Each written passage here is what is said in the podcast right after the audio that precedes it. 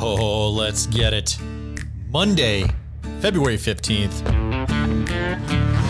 2021. Born the Battle, brought to you by the Department of Veterans Affairs, the podcast that focuses on inspiring veteran stories and puts a highlight on important resources, offices, and benefits for our veterans.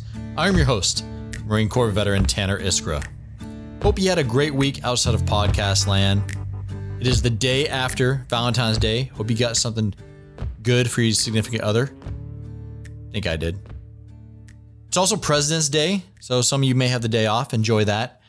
Uh, I might. I don't know if I have the day off today or not. I don't know. This is a pre-recording. I don't plan more than two days ahead of time, anyways. Um, by the way, it is official. The 11th Secretary of Veterans Affairs is Dennis McDonough. It's Dennis with one N, by the way. He was sworn in recently. I got his hello, this is me video in my inbox. He also has a message posted on blogs.va.gov, which talks about his priorities with his appointment. If you don't go to blogs.va.gov very much, check it out. Uh, in addition to that, there's a lot of vaccine articles, how to get the vaccine at the VA, as well as how your designated caregiver can also get the vaccine at VA. In addition, I saw a pretty cool article on veterans using beekeeping as an alternative uh, therapy. Ton of great stuff on there. I digress. Again, I look forward to putting that full court press on Secretary McDonough to get him here on the show as soon as possible. If there's anything now, I know I, I don't know if I should be asking this. I'm gonna do it anyways. If there's anything in general, overarching questions about a program or a policy, if you have a question for the secretary that you want me to ask when I eventually get him on the podcast, feel free to send me that question. Email it to me at podcast at va.gov. Couple ratings, however, no new reviews on Apple Podcasts this week. However, we did crack the top 25 in our category. So definitely appreciate you listening and helping us punch up there so we're more searchable for more veterans. If you like what we're doing here, feel free to shoot a rating and or review over there at Apple Podcasts. And please tell a friend or two what we're doing here on the pod. We got three news releases this week. First one says for immediate release, the Department of Veterans Affairs administered 1 million doses of the COVID 19 vaccine in 90 days to veterans and VA healthcare workers. As of February 2nd, so a couple weeks ago, VA has dispensed at least one dose of either the Pfizer, BioNTech or the Moderna vaccine to more than 582,000 veterans and has fully vaccinated over 44,000, totaling more than 626,000 doses.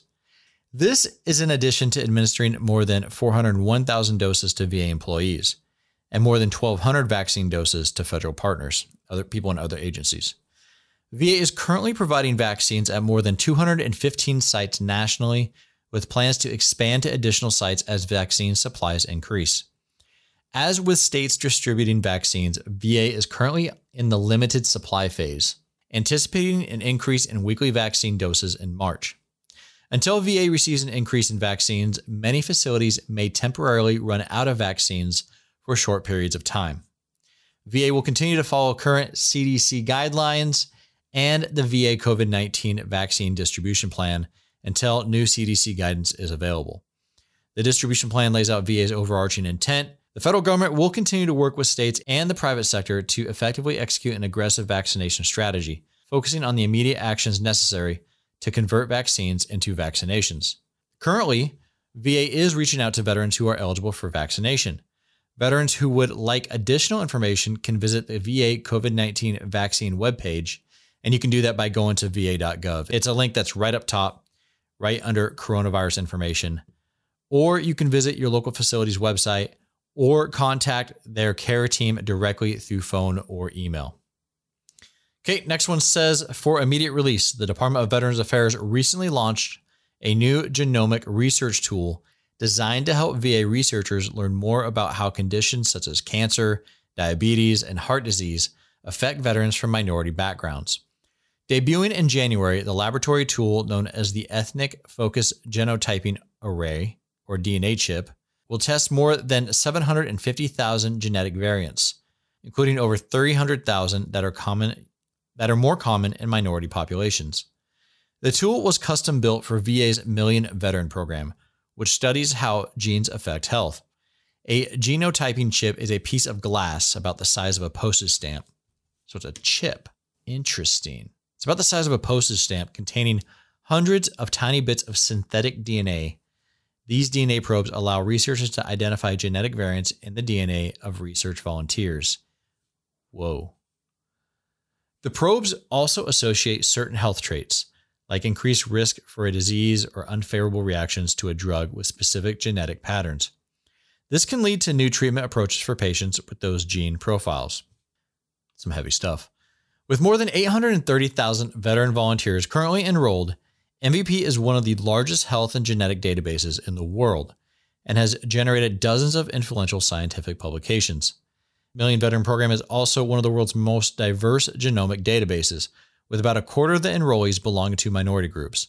MVP has been successful in engaging veterans from minority communities in part thanks to VA's Center for Minority Veterans. The two plan to collaborate this year and beyond to further boost involvement of Black, Hispanic, and other minority veterans in the landmark genomic research program. To learn more about the Million Veteran Program, go to www.mvp.va.gov. Some next level stuff there. All right, and the last one, uh, really good one if you're a, a veteran nonprofit looking to support disabled veterans. Says for immediate release, the Department of Veterans Affairs is accepting applications from community organizations through March 31st for up to 16 million in grant funding to provide adaptive sports and therapeutic recreational opportunities for disabled veterans and members of the armed forces. VA is awarding grants to qualifying organizations to plan, develop, manage, and implement a variety of sports and activities for veterans, including cycling, kayaking, archery, and skiing. To be eligible for a grant, an organization must be a non federal entity with significant experience in managing a large scale adaptive sports program. In fiscal year 2020, VA awarded nearly 15 million in adaptive sports grants to 116 organizations headquartered in 37 states, the District of Columbia, and Puerto Rico. Programs funded through these grants are estimated to serve more than 13,000 veterans and service members across the country. Of the total awarded, $1.5 million was used to assist organizations that offer equine assisted therapy to support mental health. Applications must be submitted online by March 31st at 3 p.m. Eastern Standard Time. VA will announce award decisions this fall based on a competitive selection. Details of the notice funding opportunity, including frequently asked questions and additional information, can be viewed under the Grant Programs tab online at blogs.va.gov forward slash NVSPSE forward slash grant hyphen program. Their homepage is on blogs.va.gov. Another reason for you to check it out. All right, so this week's guest sent me an email out of the blue uh, to podcast.va.gov a couple of months ago. And he wrote to me a story about how he recently, and I'm talking recently, got out. And he became what's called an instrumentation and automation controls technician. Uh, and how he went through a program to make that happen. Uh, again, I, I know nothing about this and he didn't ask to come on, but I invited him on because I could feel that by the way he wrote the email, he just wanted others to know about the opportunity that he was afforded through Rockwell's Academy of Advanced Manufacturing. Now, this isn't a pitch to use your GI Bill or anything like that, because as you'll hear, Rockwell didn't even ask for any GI Bill money. They just wanted a body trained in this specific industry. And when I looked up this program, on a brochure, they touted an 80% placement into career advancing roles with starting salaries ranging from 50,000 to $80,000. The program, coupled with the video that he sent me and the words in the email, our guest intrigued me so much, I just asked him to come on. So, without further ado, here is Air Force veteran Jackson Henderson. Enjoy.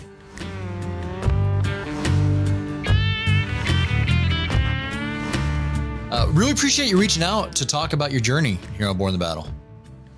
Yeah, thank you. Um, I just came across it and I was like, oh, uh, it'd be nice to help out some other people do what I did. So, um, yeah, I figured I'd reach out and just tell y'all to to you know get do some research and, and learn about that program and then you was like hey come on our podcast. I was like oh okay. Well the way you wrote your email there's a lot of passion behind it i could tell. And it sounds like you're like hey this helped me. Well that's what this that's what born the battle is all about. Hey what helped you? Transition.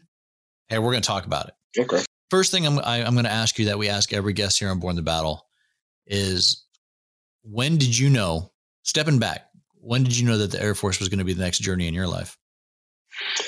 So I actually had a friend who joined the Air Force. Uh, this was back in I think around 2013 or 2014, and um, you know he he goes in and I'm like, man, the Air Force weird, and uh, and then, you know, he's in, he's loving life or whatever. And I'm like, all right, uh, I guess it's my turn. And then I had another friend that went in as well. He went in as CCT. Uh, so my first friend, his name is Jesse Amison. He's uh, security forces.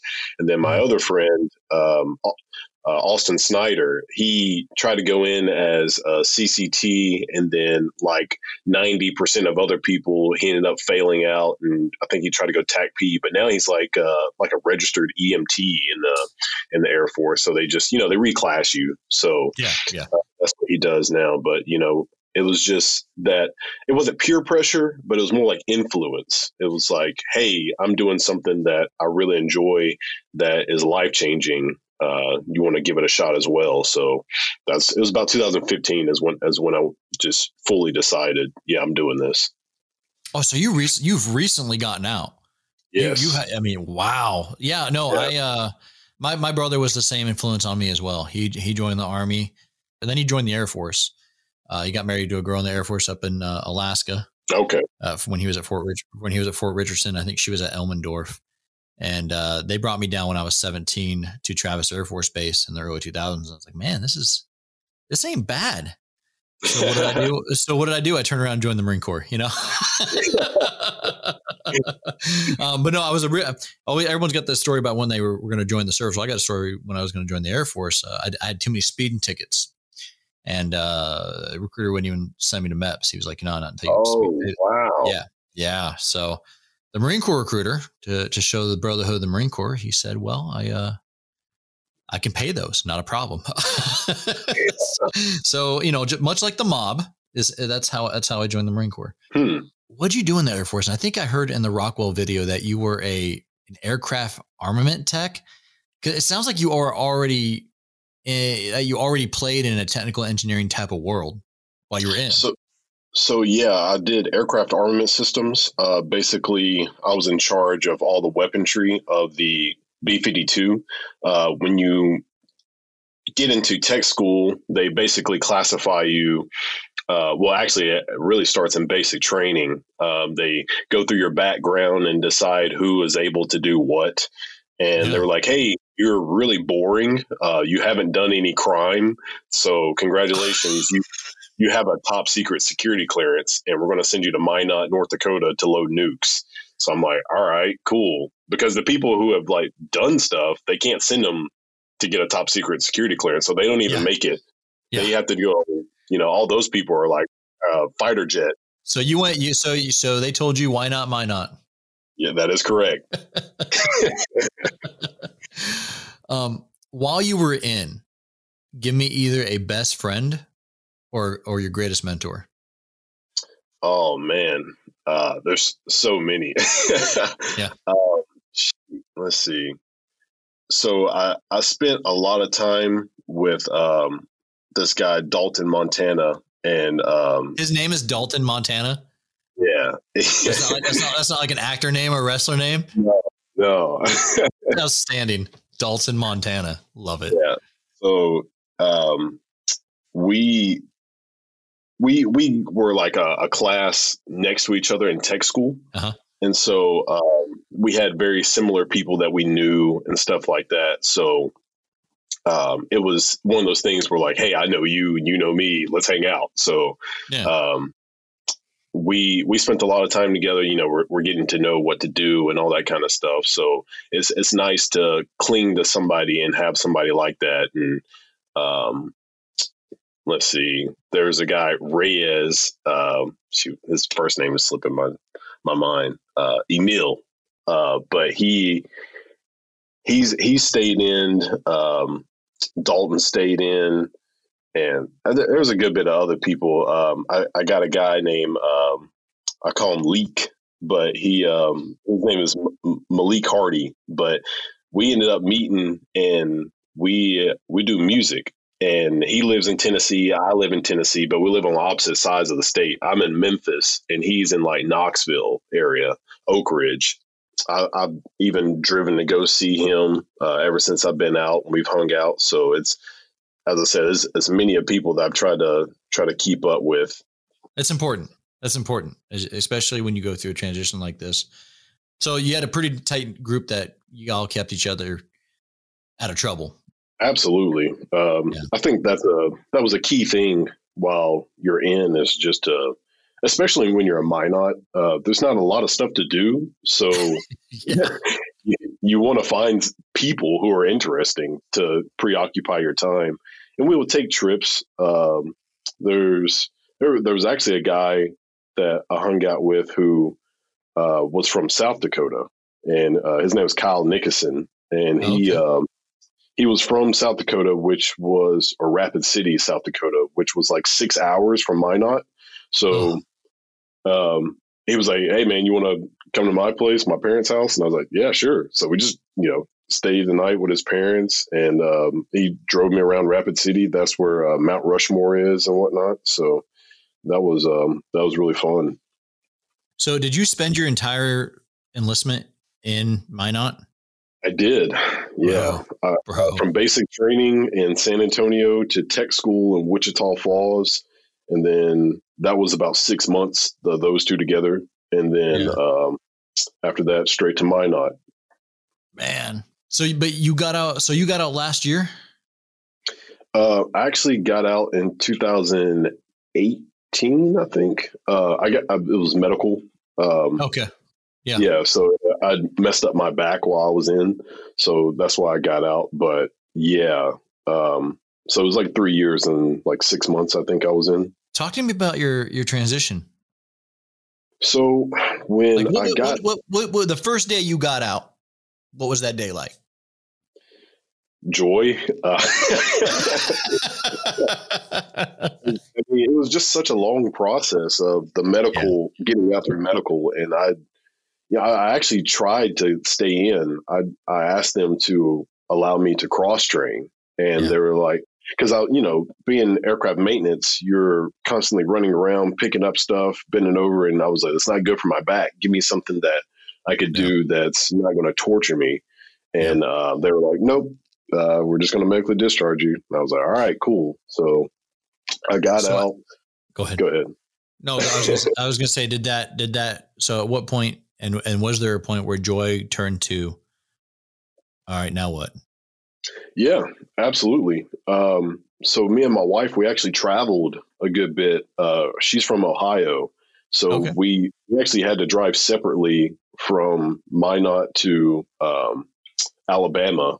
So we we did that in like 26 hours straight, and then uh, then we drove uh, to her parents' house and hung out there, and then just drove down the coast, the East Coast, and just you know vacation, just traveled and enjoyed ourselves. And then after that, it's like, all right, back to reality. Um, we need jobs. So uh, yeah.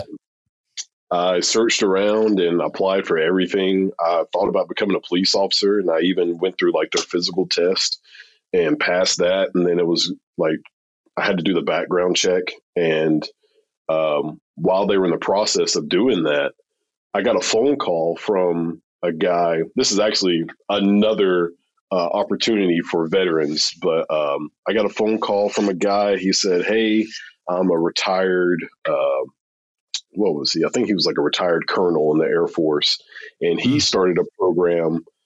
Um, shoot, I can't think of the name of it right now, but it was basically training uh, military veterans on how to do things with like um, cell phone communications uh, okay. on like the towers, you know, like the cell phone towers. Yeah. Um, and basically, it was training people how to do that. It was in Massachusetts, and he was like, um, you know, we'll we'll pay for it. All you have to do is pay for your your meals uh, for a certain amount of days, and we'll give you some money for that. And but um, yeah, we'll we'll pay for your hotel, and all you have to do is just come here, train for two weeks, and um, you should be able to have a job right after that. And I was like, all right, well, I'm actually not too fond of heights, but I was like, I need a job, pays well, so yeah. Um, went up there for two weeks in Massachusetts. Never been to Massachusetts before, and it was a very fun experience. And I ended up getting a job immediately. Uh, a company called me from Georgia, and I worked for them for maybe a little over a month. And then I got another phone call for the AAM program. So it was just, you know, I did a lot of legwork trying to find jobs, but uh, these companies found me through, you know, I guess certain services or just me just putting my name out there through uh, websites and just looking for jobs. I was wondering how they found you. Do you, do you did you do you know directly how they found you? Like which site? So I know for sure AAM found me through clearancejobs.com um, okay. because I have a because I had the top secret. I um, went on clearancejobs.com and they that website is specifically for people who have like either secret like a secret clearance or top secret or yeah. it's it's got different levels. So yeah. they know if you have just just secret, then you could get these jobs. Or if you have top secret, then you could get these jobs. So they basically. Filter out what you have and then like, hey, these jobs have opened up uh, because you have this clearance. Did either one of these or did both of these use your GI Bill? Uh, neither one of them did actually. Did it cost any money out of pocket for either one of these? Um, just for like meals and stuff like that. Uh, really? Other yeah, the the travel I had to when I traveled to um, Massachusetts, I had to just pay for my own way up there and pay for my own way back. Some people flew, but I drove. I was like, yeah, screw it, I'll drive. But yeah. um, so for the for the core the cell phone uh, basically tower course and for the Rockwell's Automation Academy of Advanced Manufacturing, there was no like tuition that you had to pay through like a GI Bill or anything. No cost to me whatsoever. Interesting. And they said that training for AEM program was probably worth maybe forty, fifty thousand dollars. Interesting. So now you're you're an electrical technician out of Memphis, Tennessee, home of good barbecue. Two kings, Elvis and Jerry Jerry the King Lawler. Yes, sir. And home of former Sergeant Major of the Marine Corps, Sergeant Major Kent. You know, how did you find your way to the career that you have? Uh, did you have these? I mean, was it would you would you accredit to would you accredit it all to the the Rockwell Academy, or, or were some of these skills that you learned in service? Yeah, I mean, I got a little bit of electrical experience and mechanical experience uh, when I was in the Air Force, and that's what allowed me to press through in the AAM program you had to like take tests uh, before you even got there. It was it was truly an academy. They they called you and it's like, hey, um, we want you to do this, but we need you to take a test to be able to even come here because we don't want to waste your time. We don't want to waste our time and also money. So yeah. um, they gave us like two tests to take before we even got there, and they said, hey, you've passed the test. Uh, we'd like to officially invite you to come down here. So uh, once I made it there, it's very rigorous. Um, the program itself, as far as the amount of time we spent, it was like a full time job, uh, eight hours a day, five days a week. Uh, we're learning. Uh, we're you know full time learning. So it was it was a mixture of my past experience as well as all the experience we got in the program. Tracking. Uh, Rock, Rockwell Automation Academy of Advanced Manufacturing, not a traditional university. It's not a Penn State. It's not a, a state university or anything like that. Talk to me about working in the manufacturing sector of America because you always hear that you need to go to university, you need to go to university, you need to go to university. But you know, as Mike Rowe says, trades aren't dead either, and some folks should look at trade schools. Absolutely. Um, another thing before I uh, went to that program, uh, Alabama is doing something to where they're trying to get uh, more people to do trade. I want to say it's free education. Uh, basically, you have to go and learn, and then companies basically get first dibs on you. So wow. I was really learning about this whole trade thing, and I was like, man, that's it seems like that's the that's the move for people to do is to learn a trade. And so when I got to manufacturing, I, I didn't you know I didn't really know what manufacturing was. I was just like hoping they give me the best explanation they could. So yeah, um, when I after I get out of the program and I'm actually on site, so I work at Owens Corning, like the shingle manufacturer. Yeah. Um, I'm there and I'm like, oh, this is what this is. I even had I had to go on site interviews like while I'm in the program. They're like, all right, um, y'all have two days where you can go on site to the companies and take a interview. So um, we have to take a flight out of Wisconsin and we go.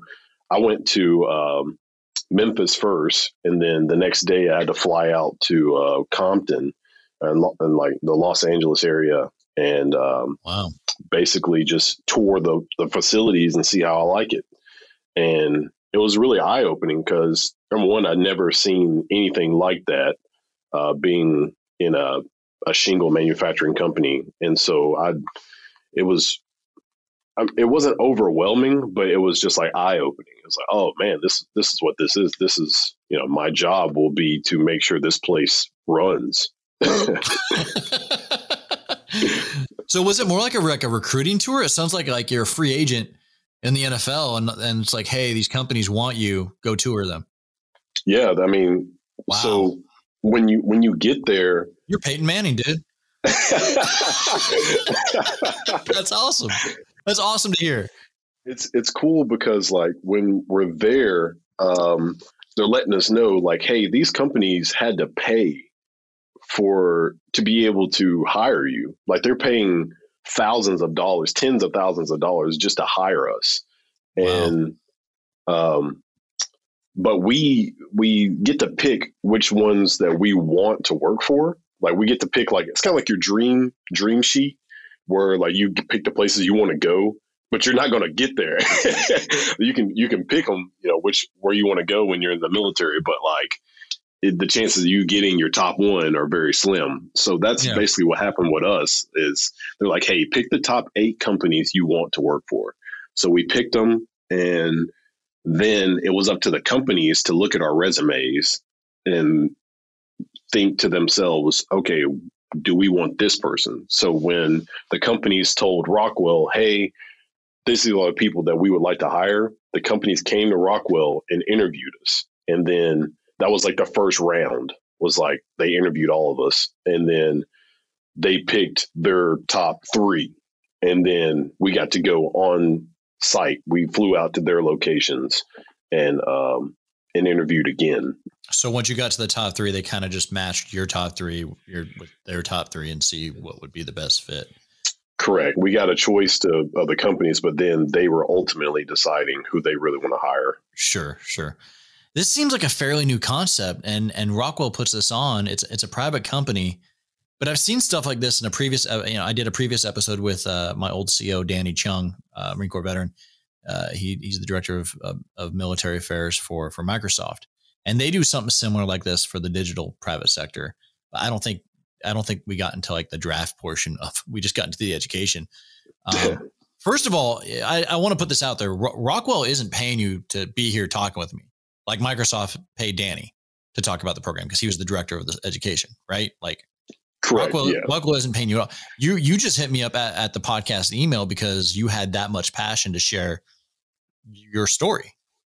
Absolutely. The the program literally changed my life. Like I'm I'm so excited that that came across because you know when they're pitching it to us they're like hey we have this program we're training highly skilled military veterans on how to work with plcs computers drives motors what's a plc so a plc is a programmable logic controller and so okay. basically what it's doing is it's just controlling a a series of events okay and so I had no idea what that was before. yeah, I, yeah, I got no idea. I'm, I'm thinking like an Xbox. I'm probably way off base, and I'm probably, but I'm probably thinking like a PS5 controller or an Xbox controller. you know, yeah, it's basically just like a small module. Tracking. Um, how did they teach you? What was the what was the education like? What was it? Was there prac app after being in class, or I had to have been in manufacturing, right?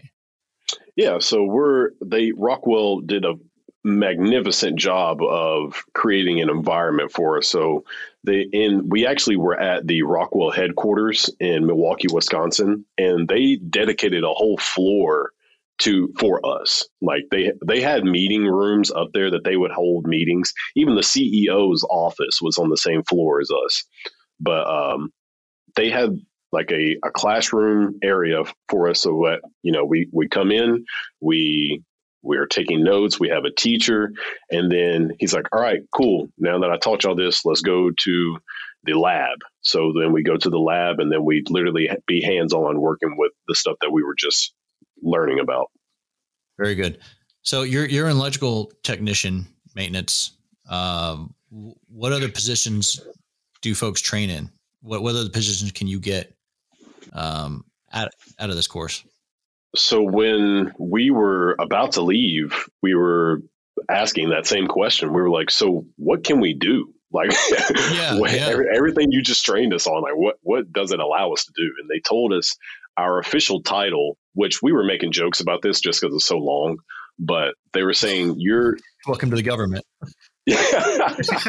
under secretary, the undersecretary, undersecretary, assistant secretary. Assistant. Yeah. Yeah. So they told us we could be a instrumentation and automation controls technician. So anything that deals with instruments. Still have questions. I could just tell you like still questions. okay, go ahead. Sorry. So anything that's deal with instruments, and by instruments I mean like a like a gauge, a probe, something that measures things.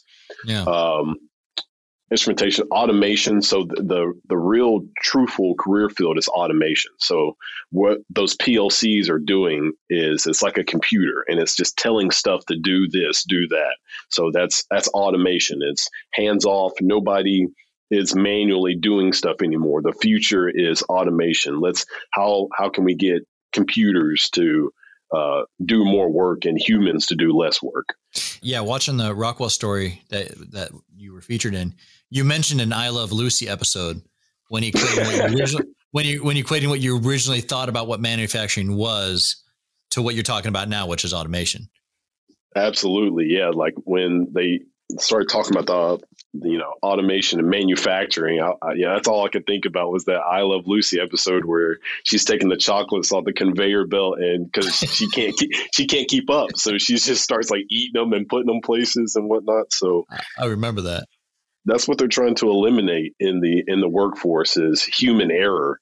And let's get some robots to do stuff and let's get it's you know a lot of people are scared they're they're truly scared to see robots take human jobs but in reality yeah what it's doing is freeing us up to do more highly skilled things i, I I'm, I'm doing a job that's really highly skilled that I was not even I, I, had no idea I would ever do something like this before.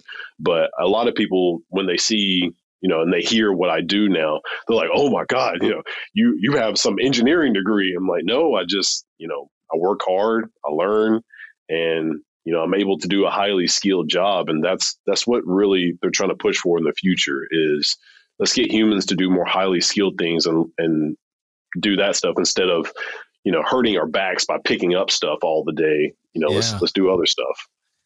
So interesting. So interesting because I know nothing about it.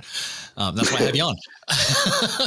what, what, are salaries like for the for positions like yours? Where, where, can you expect to start? I think I saw in a brochure for the for the Rockwell School, uh, fifty to eighty thousand. Is that starting out? Is that is that accurate? Yeah. So some of the companies that were there, uh, so Tyson was there. Um, I said on another podcast that Hershey was there, but it wasn't Hershey. It was I'm pretty sure it was Nestle. Uh, so oh, okay. Nestle was there. Uh, yeah. Smuckers was there. Uh, Owens Corning. So these are all big name companies, yeah. and some of them wanted to pay a salary, and then other ones were paying us hourly. So it's that that fluctuation in your financial status really changes because the amount of hours we have to work. So, you know, if, as I said, we're in charge of keeping that plant running. So if it's one o'clock in the morning and something goes down, we got to come in. And if you're salary, sorry, but if you're hourly, awesome because you know you're making a little extra money in overtime.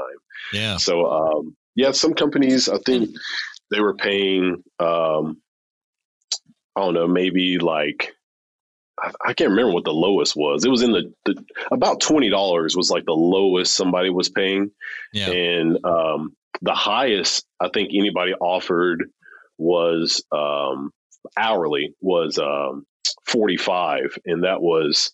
Um, the Compton Owens Corning because you know you're in the Los Angeles area. It's, yeah, it's you're pricey. in LA. Yeah, so you got to Yeah. think about uh, cost of living. Cost of living. Exactly. How much? How much a gallon of milk costs? Um, California, and then you also have to consider, you know, benefits too. Absolutely. Health, cost of health care, cost of cost of uh, dental insurance. Do you have a family? What, what what plans they offer? You got to go. You got to go deep into the weeds and start doing the math. Because forty five dollars might sound great, but in Compton, like you said, the cost of living's high, and then if their benefits are crummy and expensive, you, you're down to that twenty dollars again. Exactly. Now, you were in a technical field in the Air Force that many might consider similar to what you're doing now. Did you ever see any students that maybe had nothing to do with a technical job in the military, but they were training for a technical job now that you that were one of your classmates? And, and if so, how did they do? I would actually say, as far as um, true knowledge of what we were doing, I would say most people did have like a good electrical background, uh, Okay. which really helped. Um, mechanical wasn't really what companies were looking for because they want us to know more about you know the PLCs and you know if you had to wire something up, uh, they they want you to have those skills. So the mechanical aspects weren't really high, and that's really what I had was more mechanical than electrical. So I was actually one of the people who had the least experience uh, when it came to like the electrical background. Got you. Uh, what about like? I mean, what do you think? Did you did you see any grunts, any infantry guys, any anybody that had no, no even close to technical experience whatsoever in the military, transfer over into something like this, or was it mainly, hey, you got to have some sort of basic electrical knowledge?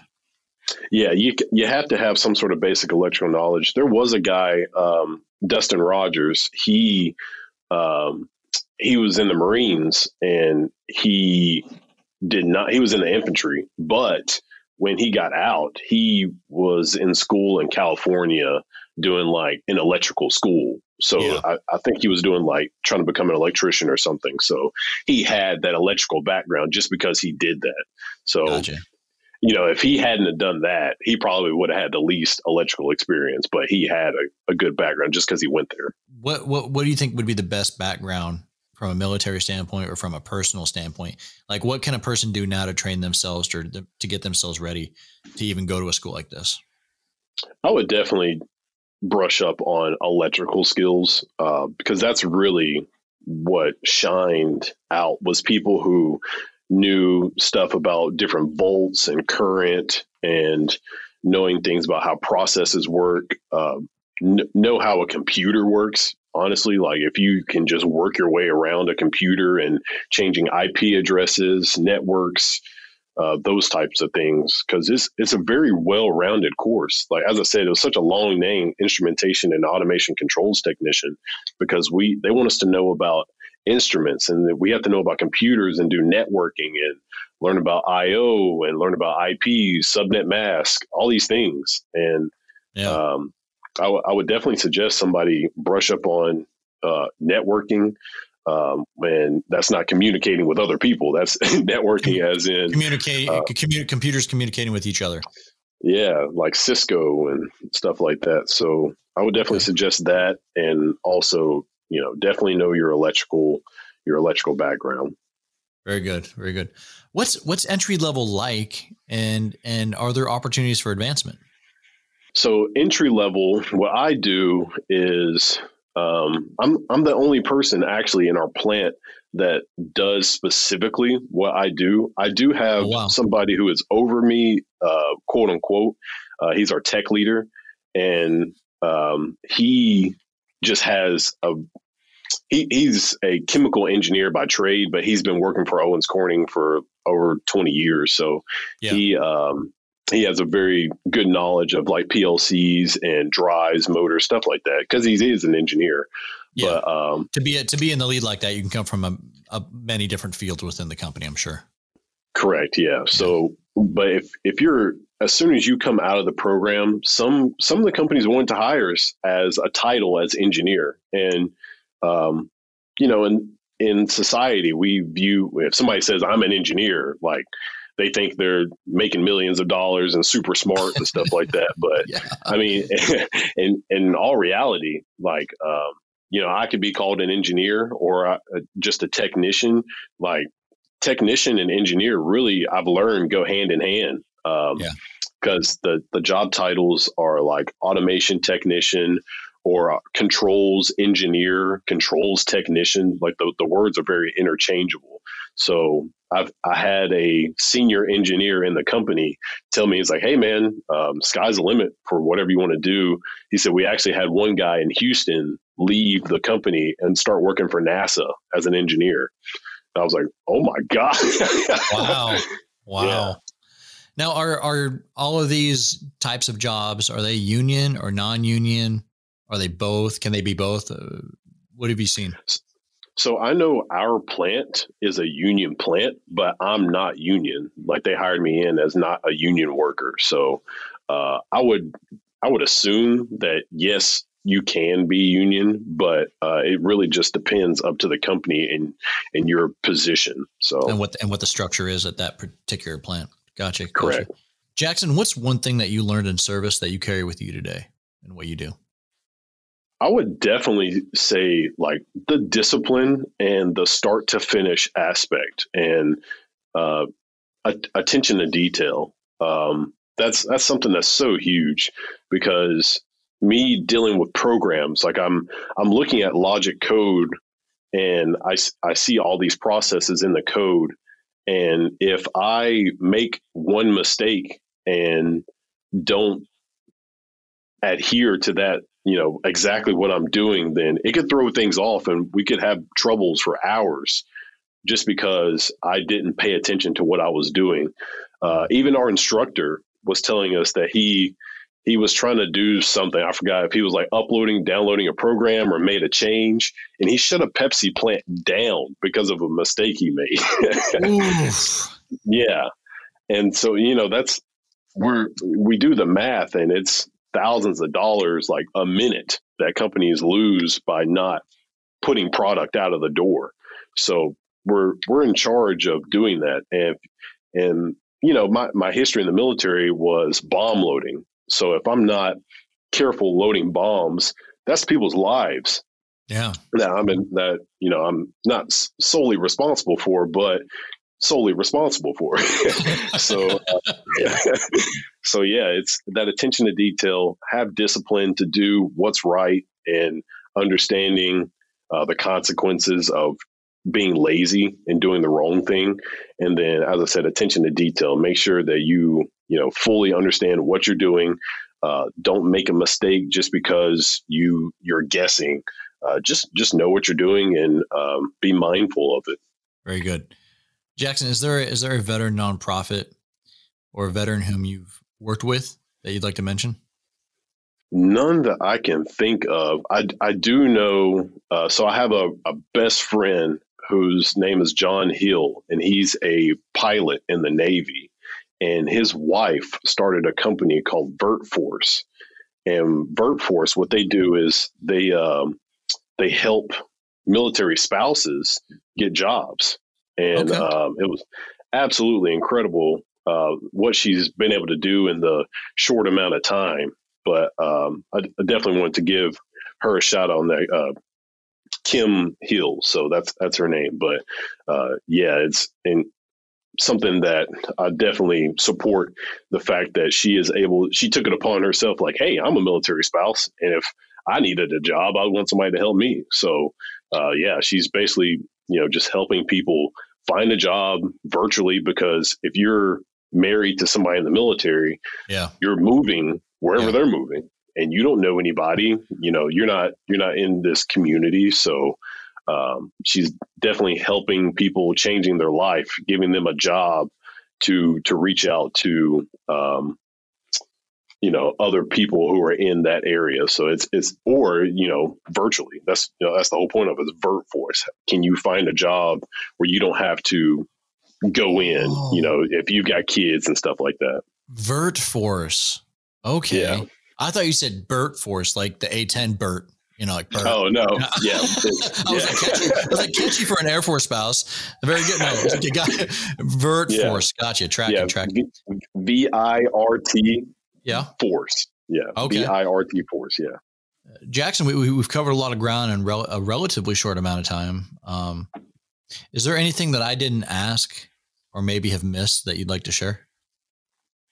Um, you know, I, I just really stress to military veterans to research, definitely research um, what you want to do. There's tons of opportunities out there. If you know, a lot of people look down upon the guys that are standing in the median of the road begging for money. That were military veterans, and you know, some people say you know those people are faking it. If if they are real or not, it's it saddens me to see that there are people who could possibly be a military veteran that just don't have a job and they're if they're mentally sound like there's so many opportunities out there as i said two companies called me that i wasn't even looking for mm. and they called me so it's there's way too many opportunities out there for military veterans to number one not know what to do and then number two to not be doing anything so i would definitely suggest just do some research, look some stuff up. There's plenty of like government websites where you can find jobs and um, just be able to support yourself, support your family, and live a good life.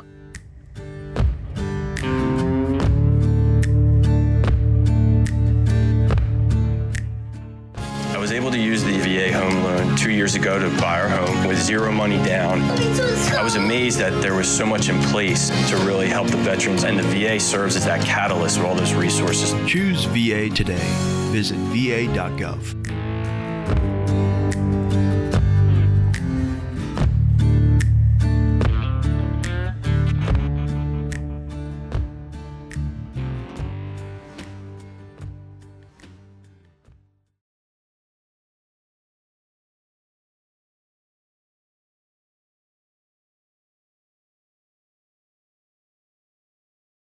I want to thank Jackson for coming on Born the Battle. To learn more about Jackson Henderson, well, you can find him on, in Rockwell's video on YouTube about the Rockwell Academy of Advanced Manufacturing, and you can also find him on LinkedIn. I found this week's Born the Battle Veteran of the Week on an Instagram post. The story was incredible. So I typed in the name and it was verified everywhere. And I'm going to go with what the Army.mil had written up Born William Henry Johnson in Winston-Salem, North Carolina in 1892. Johnson moved to New York as a teenager. He worked various jobs as a chauffeur, soda mixer, laborer in a coal yard, and a red cap porter in Albany's Union Station. He enlisted in the U.S. Army in June 5, 1917, and was assigned to Company C, the 15th Colored New York Infantry Regiment, an all black National Guard unit that would later become the 369th Infantry Regiment. The 369th was ordered into battle in 1918. Johnson and his unit were commanded by a French Army colonel in frontline combat. Johnson served one tour duty to the western edge of the Argonne Forest in France's Champagne region from 1918 to 1919. For his battlefield valor, Johnson became one of the first Americans to be awarded the French Croix de Guerre France's highest award for valor. And excuse me if I am butchering that award's name. I've always seen it, never knew how to say it. Johnson returned home from his tour and was unable to return to his pre war porter position due, the, due to the severity of his 21 combat injuries. Johnson died in July of 1929 and is buried in Arlington National Cemetery in Arlington, Virginia. Johnson was posthumously awarded the Purple Heart in 1996, in 1996 and the Distinguished Service Cross in 2002. In 2015, he was posthumously awarded the Medal of Honor. Theodore Roosevelt Jr., in his book Rank and File True Stories of the Great War, stated that Sergeant Henry Johnson is one of the five bravest American soldiers of the Great War. The battle narrative I'm about to read is the write up that the official citation for the Medal of Honor was written off of. And it reads as follows Then Private Henry Johnson served as a member of Company C, 369th Infantry Regiment, 93rd Division, American Expeditionary Forces, during combat operations against the enemy on the front lines of the Western Front in France. While on night sentry duty on May 15, 1918, Johnson and a fellow soldier, Private Needham Roberts, received a surprise attack by a German raiding party consisting of at least 12 soldiers. While under intense enemy fire, and despite receiving significant wounds, Johnson mounted a brave retaliation, resulting in several enemy casualties. When his fellow soldier was badly wounded, Johnson prevented him from being taken prisoner by German forces. Johnson exposed himself to grave danger by advancing from his position to engage an enemy soldier in hand to hand combat. Wielding only a knife and being seriously wounded, Johnson continued fighting and took his bolo knife and stabbed it right through an enemy soldier's head. And it is written just like that. Displaying great courage, Johnson held back the enemy force until they retreated. The enemy raid's failure to secure prisoners was due to the bravery and resistance of Johnson and his fellow comrade. The effect of their fierce fighting resulted in an increased vigilance and confidence of the 369th Infantry Regiment. Army veteran Henry Johnson. We honor his service. Ready. Hey. Five. Ready. Hey. Five. Ready. Hey. Five. That's it for this week's episode. If you yourself would like to nominate a Born the Battle Veteran of the Week, you can. Just send an email to podcast at va.gov, include a short write up, and let us know why you'd like to see him or her as the Born the Battle Veteran of the Week. And if you like this podcast episode, hit the subscribe button. We're on iTunes, Apple Podcasts, Spotify, Google Podcasts, iHeartRadio.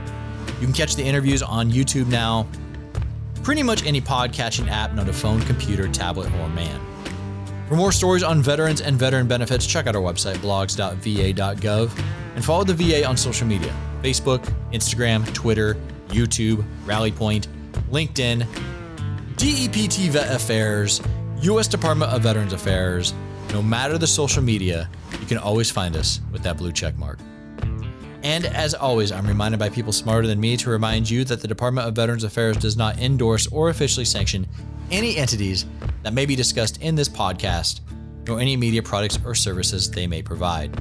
I say that because the song you're hearing now is called Machine Gunner and is courtesy of the nonprofit Operation Song and was written by Marine veteran Mark Milkilhenny, Nashville songwriter Jason Seaver, and Michael Duncan.